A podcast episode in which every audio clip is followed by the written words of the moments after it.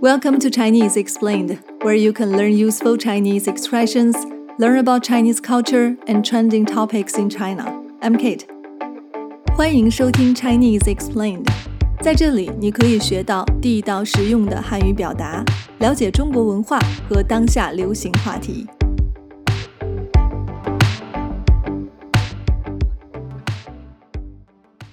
嗨，大家好，我是 Kate。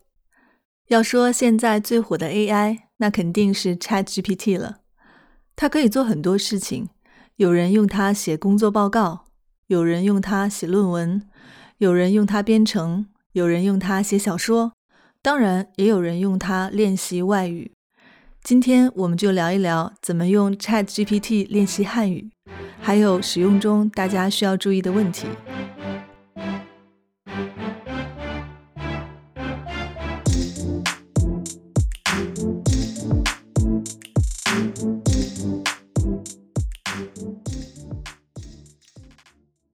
我最开始使用 Chat GPT 是在去年的十二月，用下来的第一感受就是它太强大了。它跟以往的 AI 相比，对上下文的理解能力要强很多，而且很多时候有了它，我都不用浏览器了。因为使用 Google 或者百度检索信息的时候，我还需要花很多时间去筛选我想要的内容。而要是把相同的问题扔给 Chat GPT，我可以省略筛选的步骤，它能直接给我答案。当然，对于他给的答案，我们要谨慎一些，要有自己的判断。从目前来看，我们只能用文字跟 ChatGPT 交流，也就是说，它能帮助大家练习写和读，但是不能练习说和听。即使只练习写和读，它能做的事情也已经很多了。我给大家举几个使用 ChatGPT 练习汉语的例子。第一个用法是编写符合你汉语水平的故事或对话。我是这样跟 ChatGPT 说的：“请用 HSK 三级词汇和语法编写一个对话。对话内容是一个人的工作遇到了一些问题，另一个人给他提建议。”然后 ChatGPT 很快就生成了一个符合这些要求的对话。我读了这个对话以后呢，感觉有点正式，然后又跟他说，上面这个对话有点正式，请改成两个好朋友之间的对话。接着他就在上一个对话的基础上进行了修改，换了一些更口语的词和表达。虽然对话里有一些重复的话，但是整体来看，ChatGPT 完成的还是相当不错的。第二个用法是练习语法，大家可以把自己写的一段话发给 ChatGPT，让它判断一下你的语法对不对，如果不对，应该怎么改正。但是这里需要注意，虽然 ChatGPT 处理文字的能力很强，但并不是说所有语言知识它都懂。举个例子，汉语中有一个结构是 a verb plus a noun plus the same verb and plus the，这是一个非常口语的结构，我们几乎每天都在用，主要用来说明原因。比如我今天拉肚子了，可能吃羊肉串吃的，吃羊肉串吃的就是我前面说的那个结构。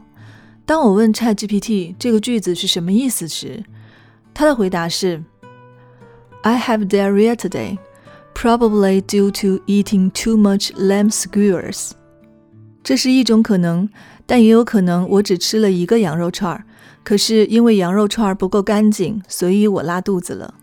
对于汉语中比较特殊的结构，大家在跟 ChatGPT 交流的时候一定要特别注意。第三个用法是练习词汇。比如今天你学了一些新词语，你可以把这些词语发给 ChatGPT，让它用这些词语编写一个小故事，这样可以帮助你把这些词语记下来。再比如你写了一句话，但是想知道是不是有更好的词可以替换句子中的某个词，也可以让 ChatGPT 来帮忙。比如我写了一个句子是：如果一定会失去。你还会选择曾经拥有吗？意思是，If you were certain to lose something, would you still choose to have had it in the first place。然后我问 ChatGPT，这个汉语句子中的“一定”有其他词可以替换吗？他给了我三个选项：注定、肯定和必然。如果你不太了解这几个词的用法，可以继续让 ChatGPT 帮忙。比如，可以对他说：“请问，一定、注定、肯定、必然有什么不同？使用语境的 context 有什么特点？”如果汉语解释对你来说不容易懂，你也可以让他用自己的母语翻译一下。第四个用法是简化文本内容。我们在学习外语的时候，经常会遇到这样的情况：想看原汁原味的新闻，可是这些新闻面向的是母语者，不会考虑使用的词语和语法是不是超出了外语学习者的水平。这个时候，我们就可以用 ChatGPT 了。比如告诉他用 HSK 三级词汇和语法改写某个新闻，这样我们就得到了量身定做的阅读材料。举个例子，前段时间在中国有一个新闻受到了很多关注，那就是在四川省生孩子上户口不再需要结婚证了。我把这个新闻的一段内容发给了 ChatGPT，然后让他用 HSK 三级的词汇和语法进行改写。改写后的效果还是不错的。这段新闻的原文和 ChatGPT 改写后的版本，我都放在了这期节目的网页上，感兴趣的朋友可以看一下。当然，用 ChatGPT 练习汉语不止我前面提到的几点，还有很多很多方法等待大家去探索。欢迎大家分享你们用 ChatGPT 练习汉语的经验和感受，给其他小伙伴做参考。也欢迎大家给我发邮件。我的邮箱是 ChineseExplained at gmail.com。我建议大家在留言讨论的时候尽量使用汉语哦。记得语言是交流的工具，如果不用，进步会很慢的。好了，今天的节目就到这里了，下期再见，拜。